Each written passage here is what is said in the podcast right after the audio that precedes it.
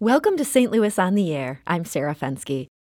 For 13 months, the Loop Trolley has traveled the 2.2 miles from the Missouri History Museum to the Delmar Loop and then back again.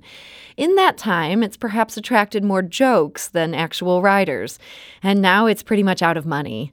Last weekend, our producer Evie Hemphill traveled to the Loop to catch a ride on its final day of scheduled service. Here we go. The last ride of the Loop Trolley.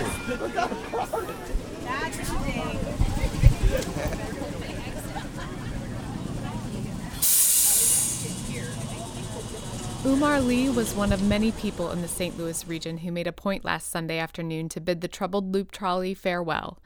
Like others gathered to take a ride on its last day, Lee had some pretty mixed feelings about where things stand for the project. It cost more than $50 million to bring to fruition in the first place. I love trolleys and streetcars, and I grew up in stories of my grandmother talking about riding a St. Louis streetcar. My grandfather used to actually prepare streetcars, and so they were always something very sentimental to me and even here in the History Museum right now, 1946 exhibit. It's very fitting. So that was one train of thought, and the other one is we need real public transportation. If we had a streetcar that actually fulfilled legit transit needs, it'd be great. But um, Missouri History Museum to the Loop is already served by the MetroLink, uh, already served by buses, and and you know we're a city of dire public transit needs. Um, so I think that. Uh, uh, that was always my concern that this was more of a vanity project uh, for Joe Edwards than something that could actually be beneficial uh, to the community. St. Louis area resident Victor Yermolenko has loved streetcars, trolleys, and similar such vehicles for a long time, even before he came to the U.S. from his home country in Eastern Europe. Here in America, he's been interested to watch U.S. cities grapple with how best to incorporate them into local communities. I hope they gonna find some money because it's uh, it's a very good attraction for, for St. Louis and for this district. I hope uh, they're gonna find the way to continue running. Yermolenko added that he sees what Kansas City is doing around its transit, including a trolley, as a positive model for other cities, including St. Louis. Kansas City has a free trolley. It's very modern looking, and it serves downtown to Union Station and uh, so I, uh, I think a couple of years ago they started that, and uh, now what what Kansas City did, they made all the buses around town free. The, the trolley was free from the very beginning, but uh, now all the public transportation in Kansas City is free, basically. So. Uh, I hope uh, St. Louis could find some some opportunities to, to, to run this trolley somehow. Not everyone who was waiting Sunday afternoon was able to ride after purchasing a $2 two hour pass. While at many times the trolley has had very few riders, the challenge on the Loop Trolley's last day proved to be the exact opposite. Only one of two trolleys was in operation on the final day, and after a lengthy wait at the Missouri History Museum stop, Laura Wimmer was among dozens of folks unable to get on. There wasn't room for me to get in to sit. It was too crowded, and I can't stand. So it they it would have been more helpful on a day like today if they had two people just to help with since you're loading from one side to the other. Still, Wimmer hopes the trolley will come back with better management and service. She said it's a shame it's shutting down for now. We invested so much money in it that people were losing faith, and it's kind of a shame. So I hope Metro can improve the situation.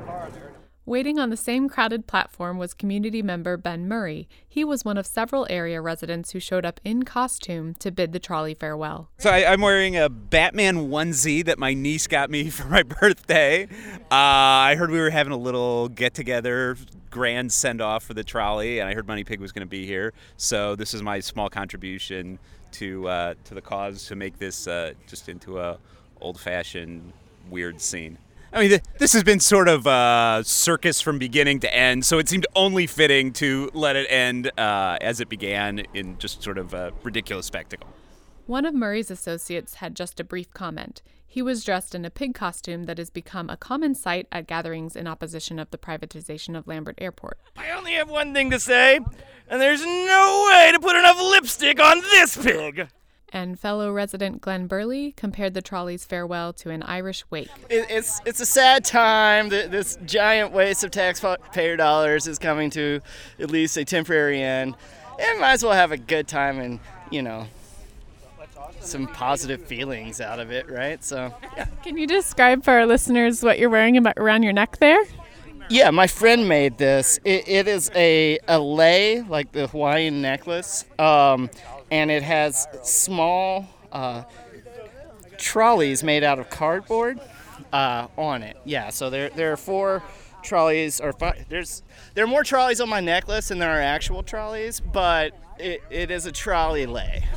Later in the afternoon, the single operating trolley encountered technical difficulties on its final loop through the Delmar Loop and to some residents as well as last day riders, it seemed a fitting end for the trolley. Every time a bell rings, we wasted 50 minutes. That report was by producer Evie Hemphill. And now, as Evie reports, Sunday was the last day of scheduled service, but it may not be the end of the line. And here to tell us about it is St. Louis Public Radio reporter Kae Petrin. Kae, welcome to the show. Hi. So, so Kae, what would have to happen now to save the loop trolley? So, Bi-State Development, the region's transportation agency, is um, running the numbers right now, basically. Its CEO, Taulby Roach, uh, is looking into what they would need. And uh, so his current proposal is that basically they're using the existing income from the sales tax on the loop, which already funds most of the trolley's budget. Um, it's about $800,000 a year before expenses. Uh, for that comes from the tax district. Um, and then they're going to make up the gap between the tax district and the additional money needed for uh, the trolley to run year round uh, with sort of repurposed money left over from federal loans. Um, and they think that would let it run for four years. Uh, and it would cost about $1.1 million from those federal loans to cover the sort of deficit in the budget. What happens if Bi-State doesn't take over operations? What would be the consequences if the trolley just shuts down? You know, I asked a couple people that question, and everybody's sort of like, we don't really know. Um, the Federal Transit Administration has said we'd have to pay back um, some of the loan that, that was provided to build the trolley. You um, say some of the loan. Do we know how much of the loan? No, I asked that. They did not answer. So they, uh, the FTA provided about thirty-four million dollars towards the project, um, and if the trolley stops running, they said that the sales tax district and East West Gateway Council of Governments are who they have sort of on the hook for that. Um, it's not clear who would actually end up paying or how, uh, but or how much, but uh, someone someone would have to pay if it stopped running. What would be the next step on Bi-State's end if it does decide to say we're going to take this on?